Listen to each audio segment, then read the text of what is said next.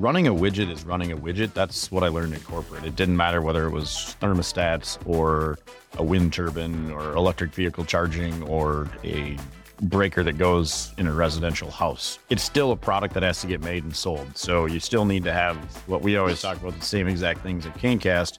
You have to make sure your employees are safe. And then after that, take care of your customer. And once you do that, build a quality product and deliver it on time. Nothing changes. That's kind of universally what you need to do in your organizations. So applying that somewhere else, I actually wasn't that worried about.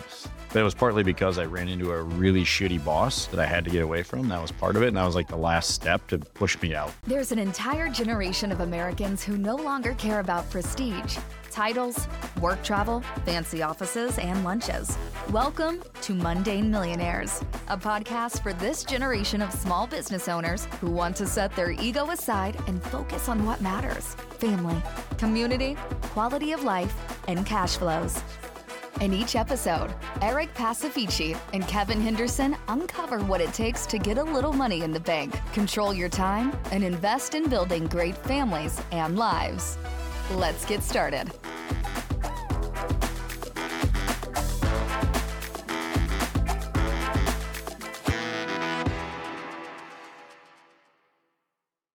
We're live. We All are. Right. Cool. Kev, welcome back. Thanks, man. Excited to be here in person. We haven't done this in person yet. First time. First this time is, in uh, person. This is going to go badly. That's so, it already has. already this is already terrible. It's been a long setup, and also Reg is not here. So the, the the man of the hour decided decided that he would join us midstream. So, what do you want to say about Canecast while Reg isn't here, Eric? Yeah, let's let's film our intro as if Josh isn't here. Let's pretend like he's not here. Perfect. So usual yeah, again. I'm so I'm excited about this episode, Kevin, because this is Reg is one of my first SMB Twitter follows, or I, I, followed him. I knew him before I joined Twitter, and he was one of the people I'd watched and really respected for, you know, what he had done in real life, but also the way he was contributing to the community on social media. Yeah, you know, a guy who isn't afraid to get in there, support people. You know, he's built tremendous CEO and SMB networks in real life. He's all over the country, kind of networking. He's always down to have a beverage, but he's also he's the real deal. He's built real companies, and you know he's brought. Oh, here he is. Start saying nice things about yeah, him. stop saying nice things. But he's also not afraid to tell like it is, right? Because SMB ownership, we can we have a tendency on online to over glamorize it at times, for sure. And there's been a lot of pushback, I think, on that recently, and for good reason right? There's a lot of negative sentiment out there in the economy, particularly in real estate, venture capital, crypto, and it's starting to creep into our space. And we've got commenters that are, you know, living on the edge of those different industries that are, you know, having a lot of heartburn about people over glamorizing small business ownership. And Reg is somebody who has always done a really good job, in my opinion, of telling the real story of small business ownership, well being somebody that I would describe as very successful within the space. So excited to have the chance to pick his brain live in the studio now that he actually bothered to show up. All right, there we go. Keep talking. well, we'd be we'd be remiss not to also intro man of the hour number two in the studio set up on a ping pong table in a in an office share in Dallas. So Josh Schultz also works with Reg, kind of the operational you know we'll we'll get into what kind of the the breakdown of of roles and and skill sets and you know the different things they bring to the table but reg and josh are are well known in the community for working together in rolling up foundries integrating foundries kind of revitalizing american manufacturing so we'll we'll get into all that with with reg and josh uh, right now yeah, and let me say one thing about Josh because normally we film these, Josh and, and Reg, for your benefit. Normally, Kevin and I will talk to, to the guest, and then we take it back and we say nice things separately. We're gonna we're gonna say nice things about you guys in person, but Josh is incredible from an operations standpoint. We were in somewhere in the middle of nowhere last week at Main Street Summit and had the chance to see Brent. If you're listening yeah. to this, Eric was editorializing. The rest of he, us do not endorse. Brent is definitely not listening to this, Kevin. but Josh when when the subject of operations and manufacturing came up, Josh kind of lost his mind for a few minutes talking about optimize. You could optimize in the short term for square footage, or for employees, medium term square footage, you know, and, and broke it down, was super excited. So it'll be fun to pick their brains in person because these are these are two incredible guys. So an end of nice things. Go ahead and, and lead in with the initial questions, Kevin. Well, I'm actually, if you don't mind kicking us off, I'm actually posting uh, to Twitter right now our live stream link. So let, let me get this. We're gonna let me do get this, this tweet out while you while you I've get got cranking. it too. Whew. All right, cool. Awesome. Well, let's let's dive in, Reg, because I think one of the things I'm most excited to talk about is your perspective on small business ownership, having been somebody who's been in the trenches you've talked about, being, you know, candidly one of your your stories you've mentioned multiple times is being in the fetal position at 3M in the bathroom after a long successful career. You've now bought a foundry and you're going, you know, holy shit, like I've ruined my life. Right. Something Um, like that. Yeah. yeah. So, t- so, so start off. Tell us about your journey and what the early days of SMB ownership are really like for those folks out there. Yeah. So I think the easy one, this is going to be what we joke about that Foundries flip flops in the fetal position is going to be how they title our, our biography when they write it about us. But I think it, it certainly has become an easier and easier asset class to get access to, which is what concerns me. You know, seven years ago, and we actually talked about this last week at Main Street as well. Seven years ago, this was really hard. You know, there wasn't a lot of resources available. It wasn't something that it was by any means easy. And so you really had to want it. I think that was part of having to work through it. Now there's so many resources. I just, there's, like I've talked about many times, it's some people are just built for this. Like you just can't imagine doing anything else. and that is kind of the camp that I fell in. It, you know, 17 years in corporate. And I thought that I knew what I was doing when I walked in and quickly found out that running businesses in corporate and running it when it's your own money at risk and you know you have some random thing that happens that you didn't plan for in your cash flow model or whatever it was bullshit that you put into that statement for the bank and then you think you're going bankrupt. And that's that's kind of the the reality of what you know owning small businesses really like. It you don't it's just really different when you realize like when I'm writing out this check I'm $26,000 poorer than I was right before this and you just have to get over it after a certain amount of time. It just becomes something that you get used to and once you get used to it it becomes much easier but that's 18 to 24 months in and you know i think it's a, a lot of what people misunderstand especially if you're in manufacturing like josh and i are you actually have to go get your hands dirty and if you don't i totally understand it there's some people that buy really big businesses capital allocators but the problem is is when you do that especially you're owning it yourself small business you become an empty suit you you can't actually call bullshit on your vendors or your customers or your employees. You'll always be beholden to them.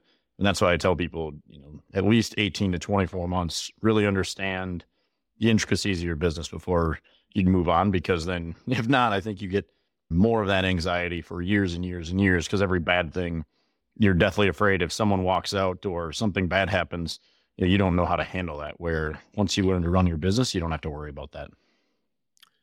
Talk about the resources, right? So you said you, you bought your first business, uh, a foundry in 2017. Yep. And and what? How did you? First of all, how did you get introduced to business buying? What resources existed in terms of lawyers and quality of earnings and Yep. everything else? There's a lot of assumptions built into that question. it's like none. I the running joke is I didn't know how to spell SBA. I just got completely sick of being in corporate, and so I just started reading whatever I could find. Signed up for random business brokers. I didn't even know that small business brokers existed. I, I had no clue to that level. So stumbled through whatever I could, talked with some people, and they said, "Hey, you can buy a small business." And had never really dawned on me before, and then started looking into it, and you know, realized something that is a half a million dollars a year in EBITDA. Granted, you have to understand the capex requirements, but you know, all of a sudden, you're like, ah, I could make a, a career out of that potentially. You know, depending on if you grow it, pay it off. You know, it's a nice little business. So I just stumbled into it. Um, had a, a listing come up uh, on one of the online sources, jumped into that, got to know the broker. Through there, was introduced to a fantastic uh, banker in John Thling.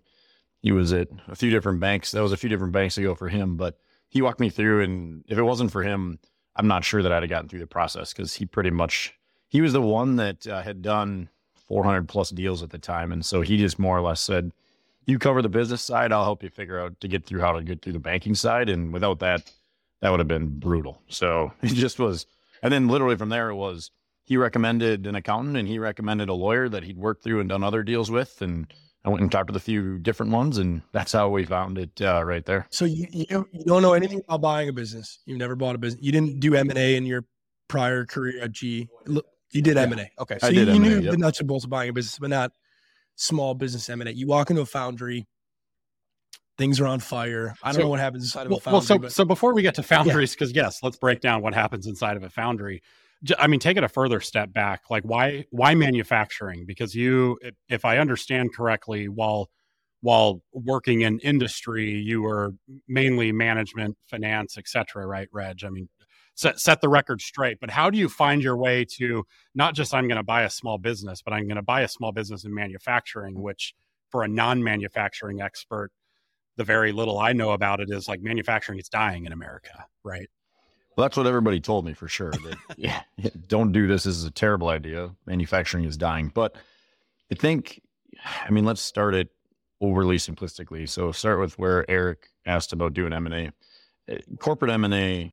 I they talked about this a little bit online.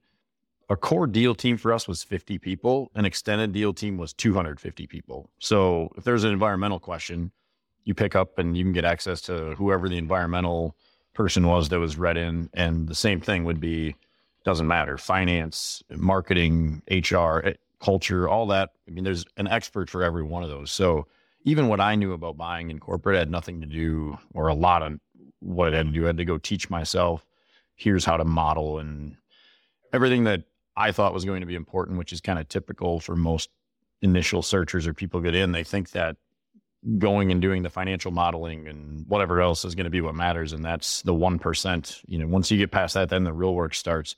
And so that was kind of the big adjustment. And i think that happens to everybody in small business where especially if you come from corporate you have somebody to do everything.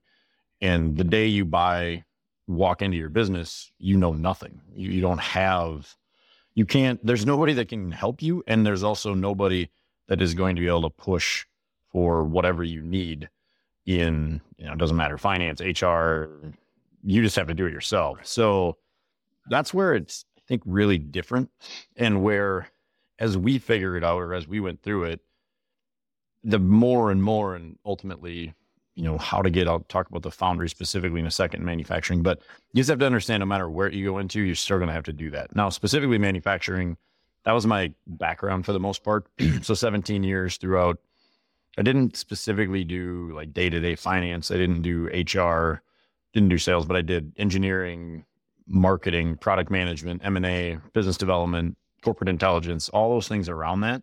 So, you know, I was very comfortable with the financials, let's say, or I was very comfortable with going to do if we had to do marketing and sales. Or, but I, you'd have to go do that, which is very odd. Now, in corporate, being in manufacturing, I'd been in four or five different types of manufacturing. And so the fact that it was a foundry didn't really matter to me that much. It was more about understanding the economics of the industry and what we were doing and what needed to happen and that we could go figure out how to do it.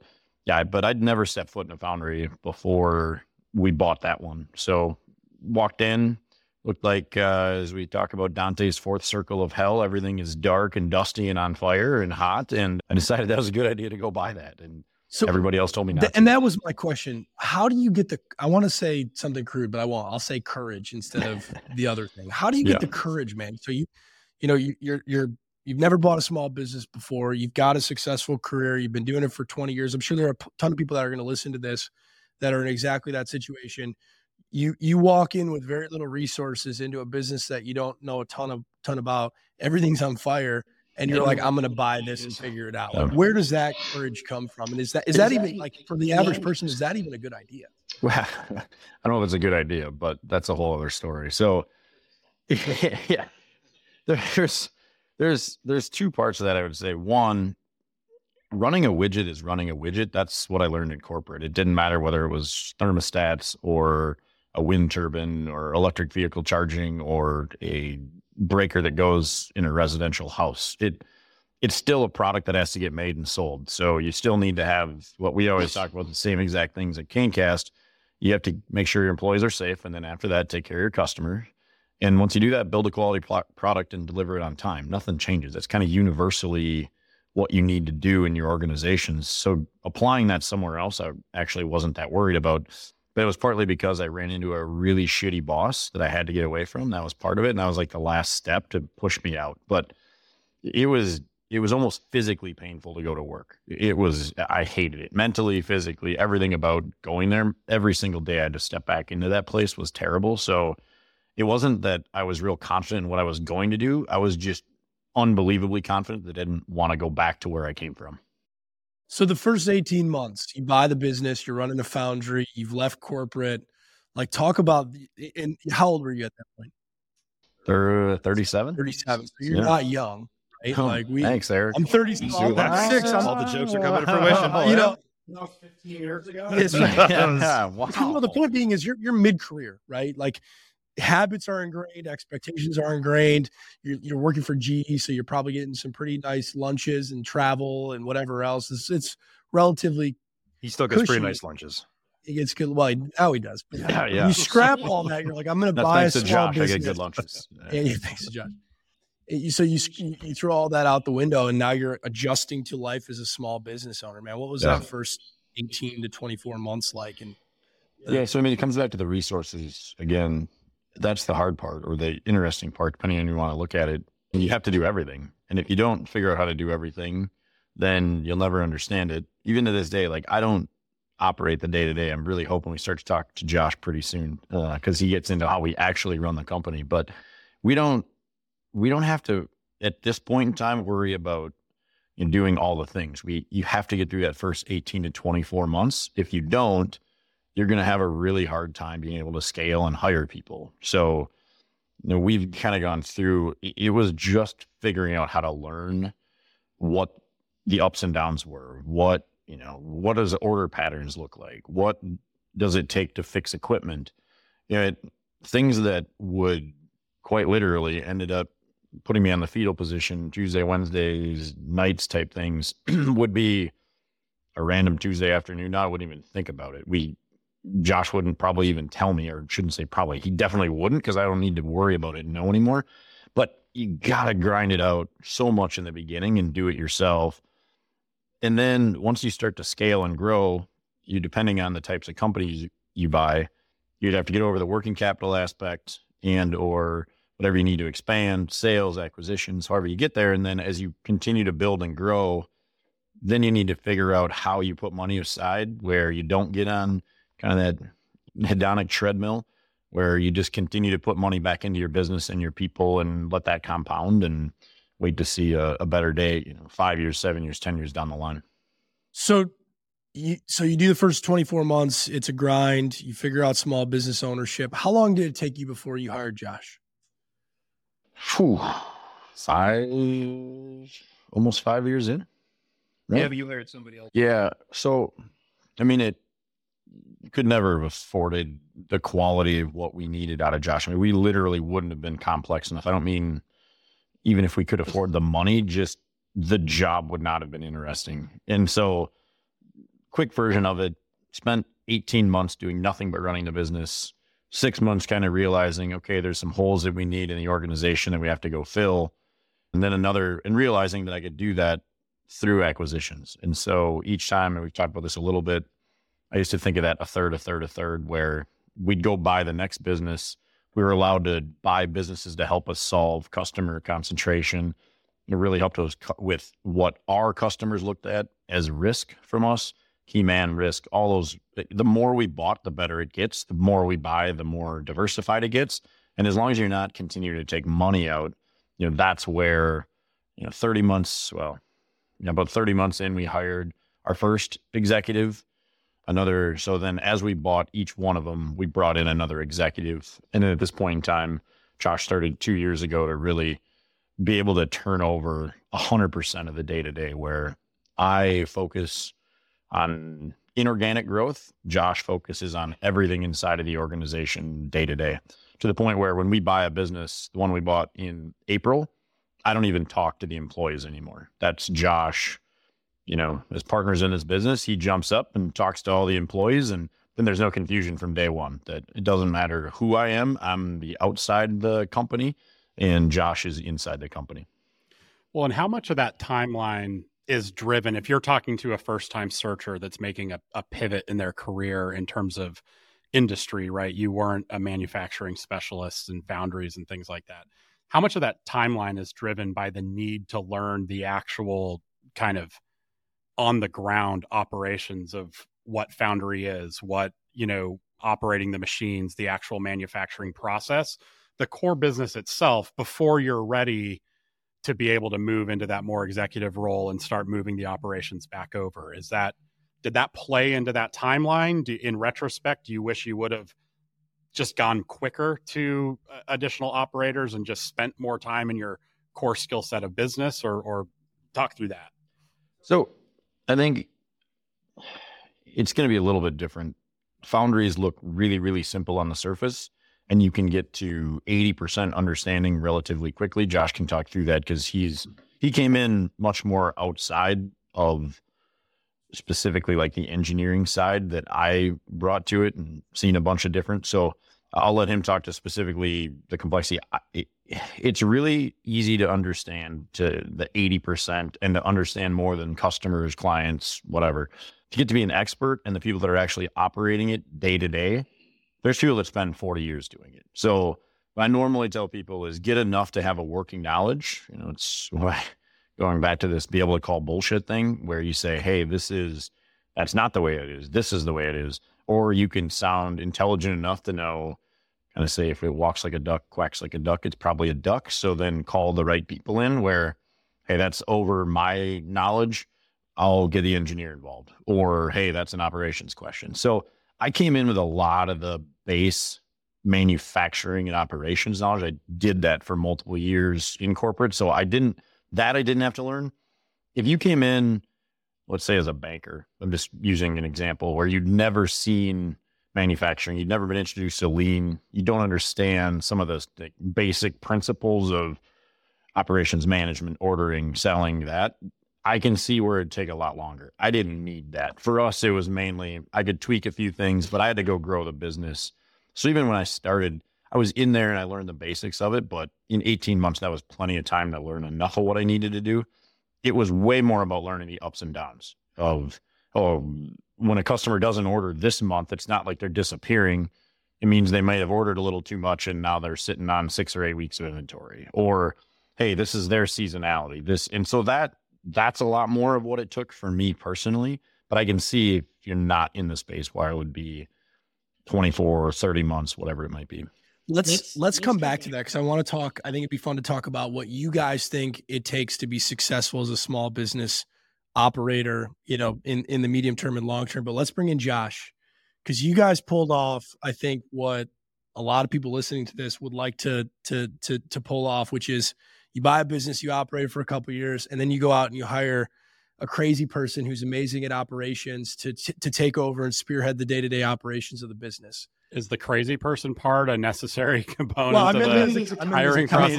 I meant it as a compliment. This guy's he, he strikes me as like a mad scientist when it comes to ops, but I'll let him speak for himself. So, Josh, tell us your background and then how you got introduced to Josh to, to Reg and kind of the transition into the role and what what it's like dealing with somebody who's bought a business, is the boss, and now you gotta yeah to take over. Absolutely. My background was about five, six years in finance, asset management, and trading, New York City, and then upstate New York is where I'm from. And ended up back during 2008 just was basically it was like I was be fighting a generational consolidation of an industry. And so I was like, I'm going to get out. And my dad sold fasteners. So I went up and said, you know, he asked me to work with him. And I said, no, my whole life, like most uncool job in the world is like the job your dad has usually, especially when it's, when it's not uh, glamorous. And so, but I ended up going in and ended up loving it. I ended up loving solving all the problems that he was talking about, ordering the psychology of dealing with customers, the negotiating with vendors, the small wins, the large wins, the big quotes, inventory management, the data science of it, the analytics. Like no matter what my hobbies were, there was a place to play with it in small business. I loved it. And so I started my own business and grew that. Started one in Mexico mm-hmm. and grew that. Really enjoyed it. And then we sold it in 2019. And so I did not know about the ETA. I probably would have bought it off of them if I knew this whole world existed. I knew small business ops, but I didn't know acquisition or I just knew I didn't have the money. And so I, I guess I can't buy it. Started mm-hmm. talking about it online during COVID, just was more just the way you write, you think more clearly. And I started kind of writing it out and met a bunch of people, and Reg was one of the few people who started commenting that I could tell knew manufacturing. Just the stuff he would call out was stuff other people didn't notice. And so we started mm. talking like a little bit offline, and he ended up asking me to help him fix a problem. And I said, I'm, I'm done fixing people's problems. I'm not consulting anymore. And then he's like, Well, I still think you mm. should come on up. And I went up and I basically met, uh, I joke with him, uh, somebody like my dad. So my dad and I were partners for for eight years in one of the businesses. He fills gaps that I have. And I mm-hmm. saw somebody like that in Reg, and I knew partner with somebody like Reg, I could do 10x what I could do on my own. And so basically said, all right, I'm I'm all in. Let's do this. And we talked about higher level stuff, vision, nothing small. And he had all the same things. Like I care about people. I want to make sure they're paid before we get paid. I care about long term. I want to make 50 year mm-hmm. decisions. I don't want this managing to the month thing. And he sent me some papers that he had written two years earlier, like way ahead of you, dude. I'm already thinking about this. And so I said, okay, as long as we're on the same page, big picture, we'll hash out the details. He said, You want me to send you a contract? I said, Nope, let's just do this for fun. We shook hands and we've been having uh, a riot ever since. Yeah. So you guys have been at it for how long now? A little over two years. Two years. How many integrators? So I'm a I'm a business buyer. I want to do it. Register. I want to find somebody like you. Where do I find you? How many of you exist? How many of you are out there that don't otherwise want to buy a business? You prefer to partner with somebody like Reg. Can I answer this for you, Josh? Yeah. There is one of a kind. There is no other There's Josh Schultz. The... well, and, uh, you know, obviously different makes no, and I'm models, just, but you know I'm what just, I mean. The, yeah, the classic that, visionary versus integrator. Yeah. I, you strike me as, you know, Reg, you're an engineer by training, so obviously you've got an integrator's brain, but you strike me as somebody who's got a visionary's heart. You know, you want to build and scale and manage yeah, the big picture. I can't operate. This is literally why Josh is. Yeah, he's the expert at this for sure. My take: there's a lot of out there. I think the thing that's rarer is not the mindset, the approach, or the mm-hmm. knowledge. It's the self awareness. I started a business in Mexico, and it was one of the toughest things I did. And I did so many things wrong and that's very similar to that like buying a business that deal flow and the managing of it i don't like it i know I, I know there are people that are 10 times mm. better at it than me and and so to understand what i'm not good at and say hey you know what i'm not going to be i say the zero to one guy it's just not what i'm good at and it's like this thing you know you can do anything so people are like oh i want to be the visionary it seems to be the sexiest and yeah you can do it but you would do so much better if you would get rid of the things that you aren't excellent at and so, like, I've done acquisitions. I did them for multi hundred million dollar company, but I'm nowhere near as good as as Reg is. And so, getting rid of those things that you can do but aren't excellent at, and then focusing like I'm going to nail this excellent thing, and then find somebody else who's excellent at the missing piece.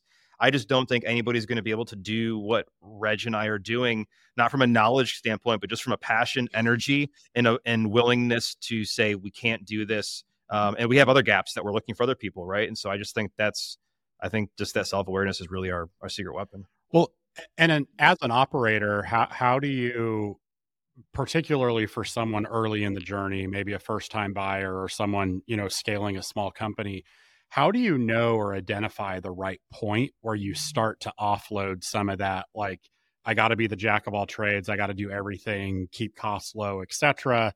versus starting to say like okay, accounting and finance is not my strong suit it's time to start out outsourcing that. Um, asking for a friend, Kevin. Is that one of those? Is, that's right. I'm definitely asking for a friend. I mean, if you're asking, it's probably time, right? Uh, that's I think as long as you feel like you have it all, you should be doing it. One, you need to understand where everything's at, and two, you know, people like Reg's case, you got a PG, you got you're the only one who's going to be motivated enough and ambitious enough to get the job done.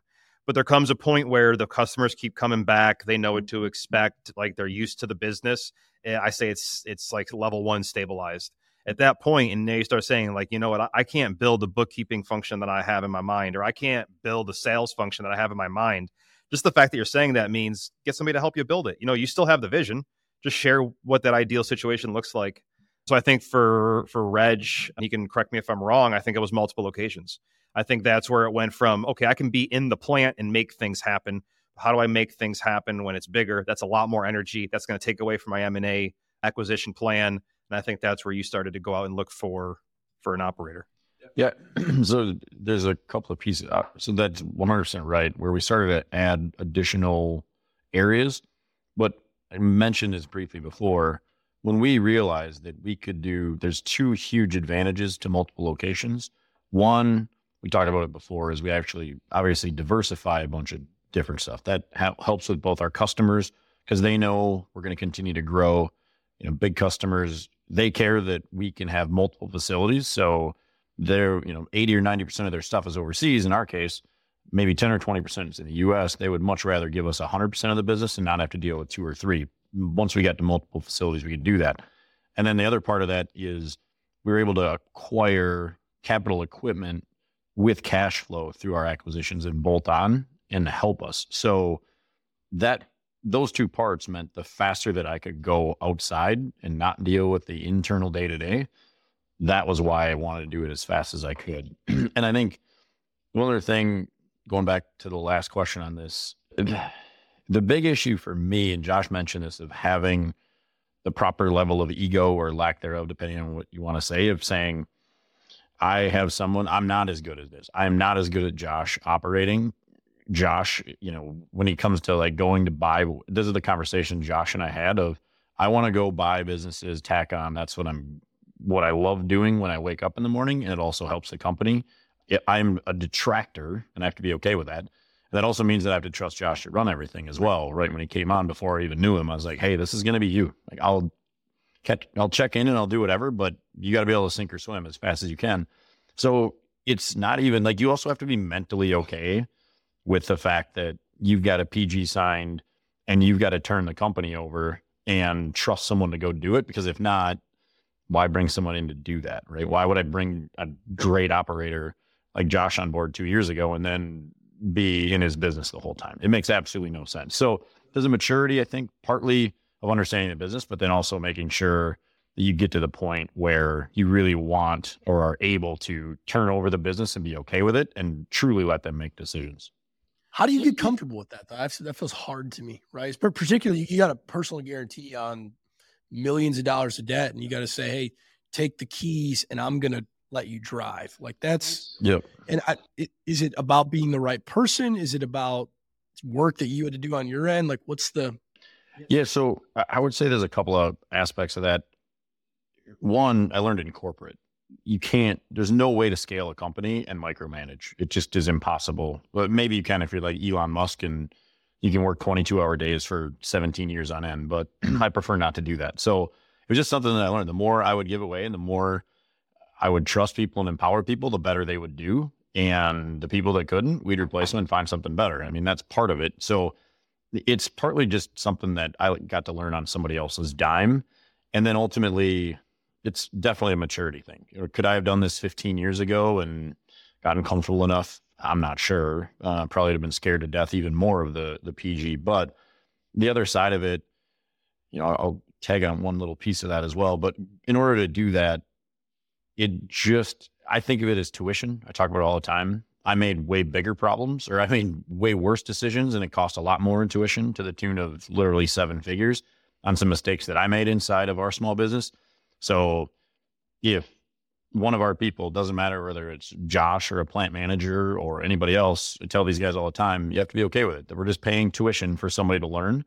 And it's great. We'll pay tuition once, we'll probably pay it twice. But if we pay it three or four times, then we definitely need to go. That's on us. Some something's broken there, but you got to let people learn. There's no other way around it. We paid a lot of tuition, Kevin.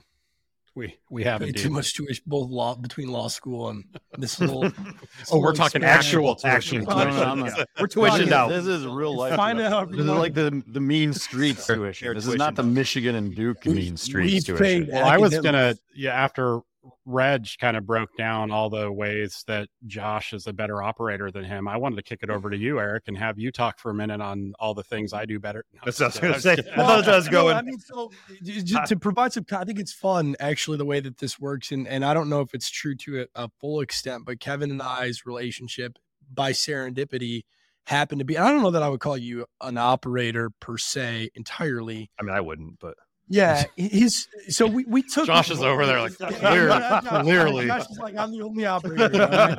And if anybody's integrating anything, it's me. Okay, I set all the tech up, and we took a culture index when we started our law firm. You guys, yeah. familiar with when- Where'd you guys fall? Well, so it, it it was, and I didn't buy any of this stuff. Myers Briggs, whatever, ENTJ. I don't know.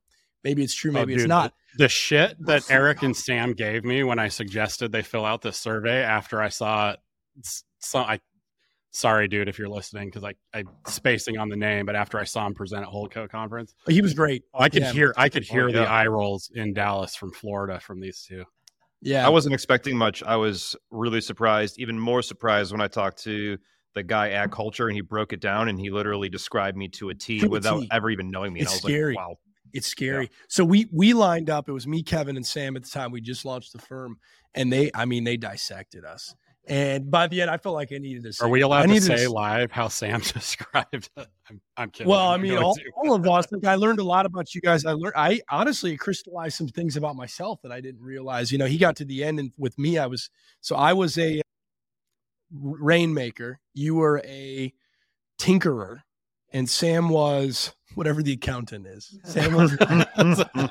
so no, no Trailblazers or uh, No Trailblazer. Daredevils or anything. Nope. Yeah. None of those, but it was per- I think it was perfectly characterized and incredibly helpful. And so we have a similar relationship, although I wouldn't say Kevin is a pure play operator. He's more of a tinkerer. He loves tech. He loves integrating things into the website. He's kind of good at everything, you know.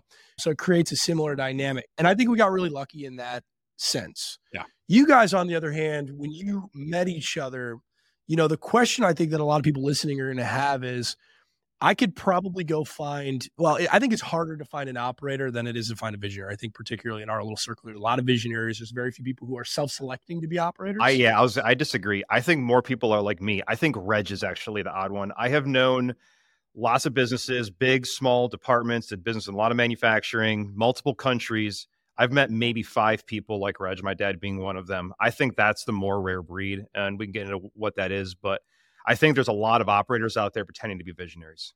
That's what I think it is. And like you said, self-selecting. They're self-selecting to be visionaries. It's cool. It's at the top. Multiple this, multiple that. It's the sexy thing on Twitter for the last two to three years. I think. I but I, I bet if you look and talk to most of those people, they're operators. They're in the middle of their business day to day. They're building them. They're thinking about it the right way, but they are not. I call it like like resource acquisition. That's what Reg is good at. He's good at a lot of things, but one of the things he's good at is like there's an empty space in ether of all these resources and different things pointing all different ways, and he can look at it and be like, "Nah, this is the best way, and we're going to use these six resources to do that." I say putting a putting a dot like in the ether, like that's a that's a unique skill set. He also has an aggressiveness to him. So uh, I've been mocking him literally for the last three days. So this is not normally how I talk about Reg. Uh-huh. Um, exactly. this is the nicest thing Josh ever said about me. But I'm um, glad this is both recording and live streaming. We're gonna slice that clip up for you, Reg. So wait, just to close the loop, what was you, what was your culture index? I was an enterpriser. I was at like the the right end of the top, and he's way at the left end. He's Daredevil. And So I- that's Daredevil's beyond Rainmaker. It's It goes this way, straight across. Like it's High autonomy, So super low conformity. Just So opposite you want to person think your own way, and you're, yeah. you're the- thinking literally the big person when they talked about me said this is the type of person who, if there's not a problem, he'll create one. So yeah, that's pretty I just I just pulled up our results. So Sam was a technical expert, Yes, which Yep. is a which is a fitting. kind of left hand, Yep. kind of a, a C. Eric was a rainmaker, which was sort of a modified backwards C, and then I was a craftsman. Was was technically oh, mine. I said tinkerer. yeah, What's the difference? I don't remember what Uh, tinkerer is, but So, and what's interesting is, and I don't know those ones. I know ours well. An enterpriser is a far less extreme version of Daredevil. So the, Hmm. they're they're both low conformity. They're both high autonomy, but high aut- autonomy off the charts with Reg, and conformity, you know, off the charts the other direction is what Daredevil is. Which I think is important because, as Reg always says, we're the what is it the coin phrase you always talk about, same side of a different coin Yeah. or whatever that. Opposite side of the same Yeah. coin. There you go. so, we, but we what we have like, think of it as a Venn diagram. We have a place where we can communicate, right? We have some some similarities, and that helps him. I I see what he's talking about, and I say, okay, I see what you're trying to do, and then I can go into my own circle and, and get it done. But I think having that overlap or that communication piece is super helpful for us. It's not just constantly him saying things and I'm not getting it, and then I'm running my own direction, and he's wondering why I didn't hear him. And I see that a lot. I saw it just two weeks ago at a company I was at. Just people that are so far apart. So I think that there's something to that um, overlap. Okay. Yeah.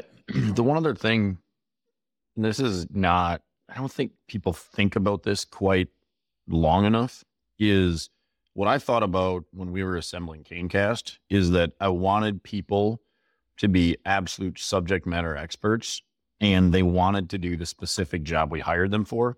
So I'd see this all the time in corporate where people would be bounced around and they really wanted to be the CEO, but they were the CFO or whatever, pick it, right? So what I wanted to find when we started putting this together was Josh is amazing. Like Josh, but Josh and I will never cross. We talk all the time, literally on a daily basis, most of the time. And we communicate, but we don't step on each other's toes. Like I want to do the highest, best possible job that I can have is exactly what I have now. Josh feels a lot the same way. Our CTO, he should feel the same way. Like he, the CTO doesn't want to be the CEO. Our director of ops will eventually probably be our CEO, but you know, he doesn't want to be the CEO either. And I think there's a huge part of that because then people are able to focus and be like, this is my lane. I don't want your lane. I'm not going to tell you how to do your job. I'm here to support and help. But you're, yeah, exactly. Like our ultimate, like we want to continue, not just be great at now foundries, soon to be a lot of different industries throughout manufacturing, but we also want to be, you know, I want to be the best that I can be at strategy and M&A. Josh wants to do the same thing you know, his organic growth. Uh, CTO the same way. So we have a reason to exist. So we have a knowledge, but also a reason to continue to get better and better at our own craft. So, got, for the people who are listening, I, you know, hypothetically, I bought a business. I've been running it for two or three years now. Things are going well. I'm past the fetal position stage. I feel like I've kind of got things figured out. The core business. By the way, you will not. Is there? Is there- past is there that. no- don't tell that's me that. still randomly like that just came up like a month ago. Josh uh, told me something. I almost, yeah, don't worry. I've been about referencing Anyway, this we're in our like internal meetings, Reg. Just so you know, I've been telling the guys like we're coming up on the 18 month, like hang in there. So like, don't tell me that. That's not. It'll still randomly come. We- let's any keep time. it simple. was like There's six and a half 18 years. After in. 18 months, it's all rainbows and If anyone's interested in buying a law firm, Yeah, for that's sure. just kidding. Just kidding. Just Accept kidding. the For the LOIs, the regulators. price price would with the five percent down payment. Exactly. Yeah, and tell me a realtor. Earnouts available. Tell me you're broke. But so okay, so I've been running the business for three years. I feel like I've got the core business figured out. I'm past the scary part. I want to go find my Josh. Tell me, guys, concretely how what your what what process would you run to not only find that operator but make sure he's good or she's good and that they're the right fit. All right, I'll I will tell you Josh and I are going to give you totally different answers on this because I'm one of those people who meets someone and very very quickly makes a decision. I have no problem pivoting if it's wrong, but I do that almost to a fault just because I have this general perspective like when I met Josh of like here's what I need this type of a role, someone that's going to take it. We talked about the things that I needed to cover and there wasn't like he gave me a bunch of references and then he told me I'm like, yeah, people give references that are normally bullshit. There's no way I'm wasting my time. And he actually gave me references that would have said good and bad things about him, allegedly, but I don't know because I wasn't going to call him anyway. I'm like, yeah, whatever. Now you have guys like, well, Josh's process is probably halfway in between like what I would be and Girdley would be. But, you know, it's just, it's partly personality, you know, go back to that daredevil a little bit. So the process is once you figure, in my mind, once you figure out that you're ready to do this and you're willing to take someone on, whether that be that money, but then you're willing to also empower them and give up control, then it's really about figuring out what you really need and talking through it. And I was very upfront with Josh and I said, hey, this is going to be the way it is. I'm going to spend a lot more time golfing, skiing, drinking with people on happy hours like we're doing in a few hours here.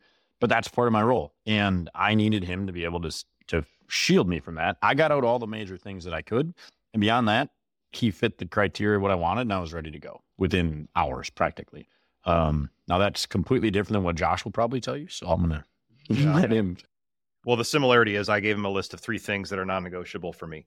And I said, if these three are okay with you, and it's similar to him saying I'm going to ski and golf, I said, I don't, I don't work eight to five. Like, do not call me and what, ask me why I'm not sitting at my computer at three because I sometimes pull all nighters and then I'm going to sleep in. Like, I just, I work, work, work, and sometimes I step away from the computer. So freedom of time, and I had, you know, money's important to me. I want to, I want to have a financial scoreboard that I know if I'm doing well, it's a feedback machine for me. So yeah, we had the discussion, but like for for me, uh, the the funny thing is I we talked, we hung out in Minneapolis for what like two three days, right? Flew up there to to meet him and hang out, and went out to eat and just kind of hung out, explored uh, the area a bit. And then afterwards, I wrote him a three page paper with these bullet points and what we could do with the company and where we would start and how long it would take. And he calls me. He goes, "Yeah, I don't know why you're writing me this Google Doc." He goes, "I don't. Maybe I wasn't clear. I already want you to work for me. You just tell me if you're okay with it." So like that's just like my ops approach of like bullet points, whatever. He's like, "Oh no, this is done. Right This, there. this has already been done." I'd like to formalize this. I'd like to talk about it. I'm like, I'm good, bro. Yeah. Are you good? You're like, Good? I'm All right. already skiing. You Actually, do? are you I- not? are you Like- are you not there? Hey, where was the? I'm a sorry. I'm a Well, Breckenridge. all right, Why so- are you sending me this? Sounds like the Email. origination story of a law firm. Let me double let's let's double click on that, guys, because you guys have done something that a lot of people are looking at and they admire, which is you you are a visionary or a daredevil, and you found a good operator run your business. T- tell me how you'd run this process today. If you were a you know three years into a business, you're starting over from scratch. What process would you run to find the right operator for your business? If it was me, I would use Culture Index to weed out, and I would basically look for high autonomy, low conformity. I, I think high autonomy, low Yeah, you want somebody who's going to get in there and try to fix it, and who's not just going to follow some system like an EOS system that's already done. Like EOS is great, but it's never going to build a world class business. It's going to it's going to prevent you from crashing, basically. So if you got nothing, EOS is great, but you need somebody who's not afraid to break some rules. You don't want off the charts, you know, breaking conformity like him. Then you're just going to be literally winging it, and it's not going to be what you want. So I would use Culture Index to remove the ones that aren't worth talking to, and then once you find the ones that are worth talking to, say, hey, you know what? Why don't you spend a day with me? And then what you're looking for is where do they take like anybody who has high ambition and who's going to do a good job has built something, whether it's a Lego set or a department or a sales growth goal. Like maybe they never ran a company, but you just can't have that that you know drive in you and not have done something by the age of t- even 20. So I would be like, you know, what have you started or built or grown or just obsessed over? Those are the questions. You obsess over stuff, then great. That means you can obsess over this operation. I would use culture index to weed out the bad ones and then find somebody who's a bit obsessive driven and has built something and grown something. Yeah, not following that conformity thing is huge just because, especially if you're going to be a small business, there are some that you can more or less just follow the playbook. You know, it is not going to be something where, like what we're building right now, we're completely changing an industry. You can't bring people in that are going to say, Oh, I want to do this the way we've always done it or the way the industry's always done it. You need to have someone who is, you know, beyond curious, but doesn't conform and is willing to go find the things that you can go do differently. So, I mean, Josh can talk about like a tech stack and the way some of our processes and a bunch of the stuff we're doing now, but it's totally different than everybody else in our industry. And it's totally different than essentially everybody else in small business manufacturing. You know, we have world class systems. We take 10, 20, 30% cost structure out of things when we do it the way we run it. Everything's readily accessible. And again, had we just done what everybody else did or what all the consultants told us to do, we would not be anywhere near where we are right now. So there's a there's a part of pushing through those, and then there's also a part of that they really are willing to spend the time to go want to create something that's world class. Yeah, so that's interesting to me because I was just looking back at our culture index results, and and interestingly, Eric, we sh- we should have culture index on the podcast soon and follow, follow this We up, should. 'cause I, We should. I mean, be we're getting- super we're getting- should fascinating- probably we're getting free stuff. across our business. Also, We're getting free stuff out of this, right? I mean, no no free ads or something. As though yeah. like get all actually, all we're, your we're next pa- this is costing Kevin Lyon three thousand bucks. we're, we're, we're going to get to the You free know, ad spots here in a se- here in a second. I'm getting a But- cease and desist from like almost every major pizza pizza chain in North America. it's super interesting to me though and and probably a great like discussion point for where we are in our own business and what we're building because i'm i'm probably more like i'm not the operations person but i'm probably more in the operations i would say but if you look at my the the craftsman traits the the way the craftsman looks on here is low on everything except conformity, which is the highest. It's out to the right, which is is kind of fascinating to hear what you're saying that you really actually want high autonomy, low conformity. I'm pretty sure that means you're out, Kevin. So that's you should just keep that. so, so we'll run this in real time and we'll find Kevin's replacement. If there's any partnership litigators listening to this podcast, well, it makes some, it makes some sense because Kevin is very like corporate, right? Like to an extent in that you cannot delegate. You cannot. Nobody in corporate back. makes swag like this, bro. Well, that's I'm true, and that's probably the wrong way. That's a that's probably. I didn't mean that as a pejorative. I mean that Kevin will work endlessly without pushback and without complaining. He would be an amazing person to have in your corporate chart. Don't hire him. He's not for sale. But we should we should probably do culture index across the the the business, and we should probably we should see what Wonderkin back there scores in culture index. We might have to throw him overboard. Our chief of staff is in the background, uh, David, two T's SMB on Twitter. Uh, oh, we are plugging um, everybody um, today. But what, would you guys? So, what would you guys tell somebody? So I'm three years into running a business, but I can't afford a high end operator. Tough shit. You're not going to hire him. Then. then you're not. Then you're just SOL. There's no project based way. You got to get a better company. Build your company. Put more money in the bottom line. You can't. You can't put your company at risk it means you're not doing something right. You're not ready for that. I mean, it. The biggest thing to say about that though is people misunderstand when they can and can't afford something.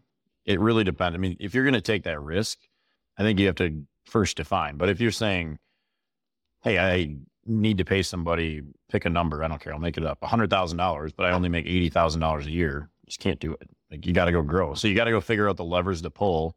So go solve either your top line or your middle, drop more money at the bottom line or take less money yourself or whatever it is to go solve that. But yeah, there's no shortcut. That's just that's the hard work you have to put in or else you can't do it. Let's thoughts. Yeah, you got. I got, I got nothing on that. Yeah. This is, Do the hard we, work, we, Eric. Come on. We, we talk. I mean, to be fair, so this is, but this is actually a good question, or a good. Josh can talk through this a little bit because he goes through. We talk all the time about resources we want to add, and we are adding a lot of resources. We've added a lot, a lot of overhead in the last two years. So he can walk through this, but we talked through. So you want to just talk about the cash flow model and how we think about it and all that? That's cash flow model, like the ROI and uh, all that. I mean, yeah. yes, I'm just saying how we look at the cash flow, ROI, adding heads, not adding heads, equipment. Oh yeah, how we think so, through so, all that. So yeah, well, the flywheel. It's Eric's favorite convo. There's three big things we can change in our business. There's square footage. We, there's people, and there's. Are we about to talk about pizza equipment operations? Let, us pause, let's pause for a second. You mentioned passion earlier. You know, you interview a, an operator. You're looking for that passion. You cannot fake passion and it's it's really cool when you see somebody who's passionate and that I saw that in you in your speech and you, oh, you breaking down and it's it, and it's exciting. So, you know, it, it, it's interesting. I don't know how you can interview for passion, but I feel like that's such an important point. And I see well, specific yeah, people in our it. space. I mean, there's people you talk to, and if if you talk about the right topic, they light up. Uh, you, I saw it at uh, at Main Street. There was a couple people I talked to. A lot of people were just like run of the mill, but there was a few people that were talking about mundane things, but they were just lit up, and you're like, you really care about this. Well, I, I, think, and I know this at this point is sounding like an extended advertisement for Culture Index, and we should probably start a franchise. But, but I think that's part of the purpose of using, and, and even if you don't use Culture Index, but mm-hmm. using something like that yeah. is is the high quality ones are intended to strip away when you're able to try and mask some of those things yeah, like, yeah, like passion or or you know how much of a you know whatever conformist you are, etc. And it's it's it's supposed to strip that back and make it harder to hide. Yeah, and that was a, that was a talk Reg and I had. So he won't. He doesn't think. So what I do, at its core, is I think about things that are mm-hmm. happening. I generalize them enough where they apply in multiple scenarios, and then I create a framework around it. Like at its core, that's how you build ops. That's how you do a lot of things. That's just how my brain works. My brain, I, I have a hard time operating in an environment that doesn't have a core set of rules. And so I'm constantly creating those rules for myself by looking at something happening. So I, I think you look at this passion thing. Well, you know, Reg just did whatever he did. But when he was talking to me, I told him, like, I want to get up and think about one thing all day on my runs and my showers, and then I want to go to bed. And that one thing that I want to think about, whether you give it to me or I go get it on my own, is building a better business. And I want that business to get 1% better every week. And I just want to think of the next comp. Like to me, that is the coolest, sexiest idea that you have this machine that is rolling, it's getting customers, it's performing services, it's selling, it's taking, it's tracking that finance, it's giving that feedback back to those two machines and then doing it again. That is the coolest thing ever, right? So you do that. And then you think about how do I make this a little better? How do I get one extra customer a year? How do I decrease my cost just a little bit? And you do that over and over and over. That's all I want to do. That's all I want to think about. Like the M&A for me was a means to get it so that I could do that. And when he heard that, he said, "Well, that's funny because that's the one part I want nothing to do with. I'll do the M&A and I'll basically plug on to what you want to do." And for me, I'm thinking, "Well, that's great. You'll do the M&A. I'm going to plug on to what you're going to do and we're both happy." But yeah, for me that that idea of a machine that you are tinkering with is amazing to me. So yeah, the, the passion is I want to build the best world class machine. We're nowhere close to being there, but that pursuit is what gets me excited every day. And so when I get in the doldrums or we've got an issue at Canecast or I'm getting ground down, I go away for two days and I just redream of what the ideal Canecast looks like. And I usually call, I usually go somewhere where there's no reception. And right when I get reception after being gone for two to three days, first person I call is Reg. And I'm like, dude, I am so excited. And I start telling I him all the ideas. To be a fly on the wall for those conversations. He's just shouting. Uh, Reg yeah. the phone out from his ear. Like, so yeah, so yeah, that's the that's the passion, and and and I don't think you can hide it. I don't think you have to dig for it. I think, I think getting somebody to be honest, and that's maybe to Reg's credit, got me in a position where I was comfortable just telling him how I viewed stuff, and that was how he was able to determine. So we didn't have an interview. We didn't sit in chairs and look at each other. He picked me up uh, at the airport, went to a brewery, went to a restaurant on the lake. We sat, talked about family, talked about dreams, talked about all this stuff. And in that, he probably got the couple of things he was looking for to know if I was the right person or not. Well, it, so this reminds me of one of your favorite expressions that I love, which is if it's not a hell yeah, it's a hell no. Yeah. And I feel like when you listen to Josh talk about ops, you'd sit down in that interview and you'd be like, hell yeah, I'm plugging this guy in. Like, yeah, there's not, yeah, there's no interview per se, but it, well, you know what I mean. Yeah, but it's just a conversation to figure out how to get there. Yeah, uh, 100. percent You can't not be. Josh's passion for ops is infectious, and that's awesome. Is that makes me want to go find the tallest building to go jump off of. So substantially better. Yeah, it's unusual. So let's switch gears for for one second. We can round out on this point, or we can keep talking. I'll I'll do this all night. I don't care. But this might be a good place to to kind of conclude, which is you for all intents and purposes, Reg. It looks like from SMB you've made it.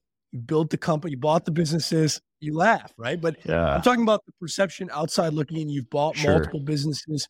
You've plugged in an operator. You're making a good living. You're flying all over the country, having a, what looks like I assume you're having a ton of fun. You're going to all the events. It looks like an, a glamorous lifestyle. I suspect that's not the way you're going to characterize it. So tell us what it's like once you get to that point.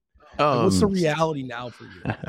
so I haven't talked about this really at all. It, I talked, I told these guys internally, turning it over, especially after you've built that up and still have the PG, whatever else it is.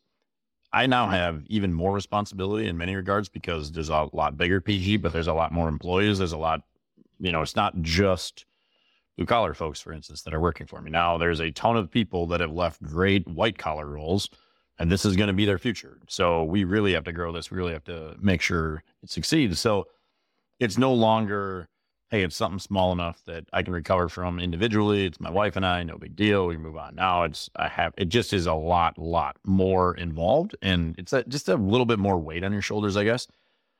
And it makes me need to push sometimes more than I would want to to ensure that we grow the top line inorganically such that we can afford all the things I know we need over the next five years. So bringing Josh in, bringing a director of ops that'll take over, bringing a CTO in. Now we brought a bunch of other pieces on board. And so we're going to have to figure out how to make that work. And, you know, for us, I don't know, a little more than 100 employees or whatever it is, the types of employees that we have, that's feeding thousands of mouths. So, it's something that it just involves a lot more pressure. And part of the issue is that once you show any level of success, then there's a bunch of people that want to follow on. You know, so I've had brokers get a hold of foundry owners that I've talked to that have tried to say, "Hey, sign up and I'll help you get a better price out of him," like that type of stuff. So, you know, it's it's a little more interesting just because things get harder and harder as you do it, but at the same time, I'd rather figure out we'll go solve that problem no matter what. Just might be a little bit different order, but at the same time, it's still something that in us, in order for us to go succeed, where we're trying to do and making small manufacturing work in the U.S., I'd still rather do these things, go to happy hours, get on these podcasts, talk about how everybody can be successful, and we'll just fight through the foundry part as it is. And so it's it's not the acute, let's say, it's not the acute fetal position very often, if ever anymore, but That's it is still a low level of stress at all times because you no longer control it. So you've got to continue to do the same things and you trust that you've built the right organization to to make that happen and that you don't go bankrupt. Well- and I, by the way, would not say that we're anywhere near successful.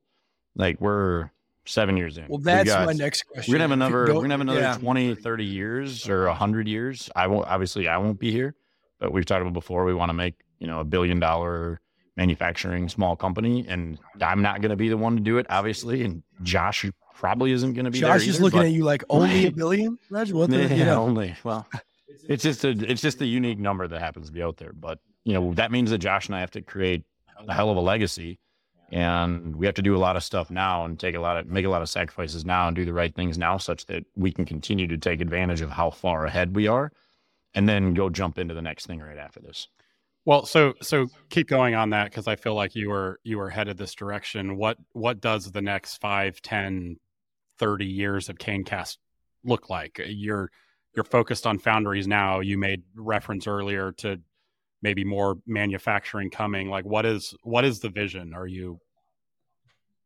We me to start with Revive. Yeah to say like what we're going to do over the next few and then So jump into the reindustrial We've been talking about this from since day one, or day one for me, and that is taking this and really blowing it out. So I love to teach, I love to build, and I love to teach. Reg loves to dream and to excite, to to spread the vision and get people on board. Really good at building community, and so I think we just want to do more of that at a bigger level. And so, how do you do that? One is buying more companies. So we call that turnarounds, right? We're going to buy small, struggling companies. We're going to turn them around and we're going to own them and we're going to add them to our cash flow pie, pile and we're going to have a, a ball doing it. And the second one is going to be helping other companies. And we're, we're looking at our first right now where we help other companies towards some liquidity event, basically for a number of years. We show them our playbook. And then when they get that event, we get a, a percentage of that cash flow. Is that manufacturing only or is that industry agnostic? right now we're just sticking with manufacturing because our playbook is manu- like when you, we look at sales per head those numbers are going to get blown out of the water if you go to a service business or anywhere else where in manufacturing we know right? Now we're, we're dealing with a lot of the same issues value add time. You those concepts exist in service businesses but it's so different and now you're spreading yourself too thin you're all over the place your playbook needs rewriting every time. And so we're trying to get that really honed in playbook that we can general enough where it helps a lot of companies but specific enough where it's actually helpful well not not for nothing. I think after manufacturing, industry number two is probably law firms. It's legal. the- yeah, it's legal yeah. services, Uh, particularly in the small business acquisition space. I'm just throwing that out there.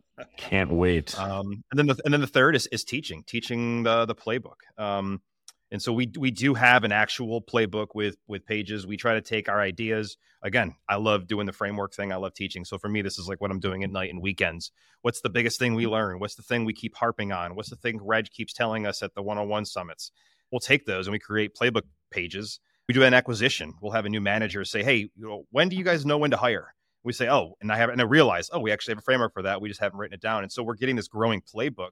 We want to take that and teach it one to two, three day intensives where we're teaching other manufacturers how to do that, how to be more. And the whole key is what are we trying to teach them? Not just to use our system, to be more profitable, to grow more sustainably so that they are not in this like, you know, manufacturing is dying. I don't know how I'm going to pay my kids' college bill type of lifestyle. They're freed, their customers are freed, their vendors are freed. Literally everybody wins by helping them grow and run a better business. And so those are the three ways that we're trying to take the knowledge that we're gathering and basically we agreed there's there's so much value out there and need out there that we can't we can't even capture it all. Not that that's our goal but there's so much out there. We just need to be teaching this giving it away. That's why we love twitter. That's why i started the newsletter just sharing as much of it out there as possible.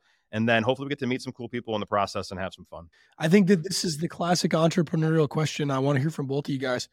Wh- When will you feel like you've been successful and that you've done enough that that you've reached a point where you go, this business is big enough, I've accomplished enough, and and, and whether you hang it up at that point or not, or when, when you reach that psychological level, and do you think you'll ever get there? Yeah, I mean, honestly, I don't think it'll ever be enough for me. I look at my grandfather, I look at my father, I look at me, and it's just a moving goalpost. Uh, it is it is about the journey that is exciting. I don't want the journey to end. Uh, I think I have a pretty, I say I we, I think we have a pretty good vision that's going to extend both of our lifetimes, and that's that's by design. But if for some reason we get there and we build this giant thing, and we're part of manufacturing policy in the U.S. and we have you know a giant learning presence in the like if we reach all these incredible goals, some chance like it, the goals will have been extended in the process because I, there's it's never going to be solved, and that's the excitement is getting to that for me getting to that next goal. So I don't want to get there. I don't I want to lose my purpose. I don't want to lose my drive. I want to enjoy doing this. And every new step brings new relationships. I mean, I've been having a riot getting to know Kevin for the last six months. We've grown enough where we're in a you know a client of years now, and we can learn and hang out together. And I just want more and more of those cool relationships where we're we're joking, but we're also learning together. We're going through this together. There are tough times, and it's awesome to have be able to just joke around with somebody, right? So, uh, so yes or no? Assuming you're still alive at 70, you'll still be doing this. Yeah, absolutely. Yeah. Wow. So for me, the big thing, I'm not going to say we'll have made it. It's not the right way to say this. It'll be my role has to be that I've created this company to be able to continue to impact small US based manufacturing and such that, you know, it's one thing to bring the current executive team through it obviously with our group we have with Cancast now, but the hard part is going to be we've created something to take over Cancast after we've jumped on to the next roll up we have and the next to the next. And so it I'll feel like we've made it when we've created something that is self perpetuating that continues to last and it can go far beyond Josh and I and the rest of our team our current teams being involved. And so that's the culture we've built and the company we've built and it's able to continue. So yes or no, you'll still be doing this at 70 if you're alive? Um I won't be doing this at 70 per se like as it currently sits simply because there would be like I need I wouldn't then have developed other people that need to be able to do what I do.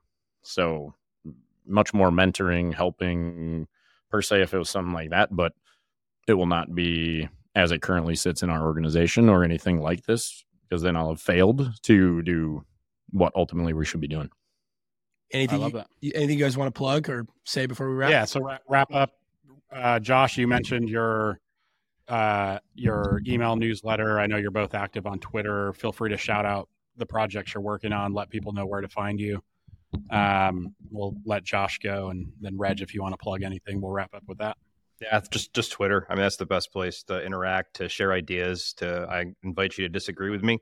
Uh, I think disagreements where we figure things out together. I always change my my approach a little bit when when we disagree. So I think Twitter is the best place to to hang out and learn more.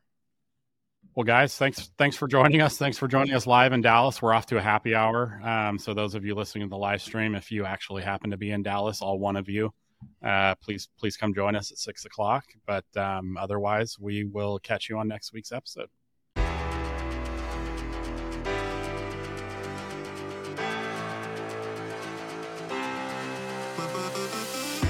Thanks for listening to this episode of Mundane Millionaires. If you enjoyed what you heard in this episode, make sure to follow Mundane Millionaires wherever you listen to your favorite podcasts. See you next time.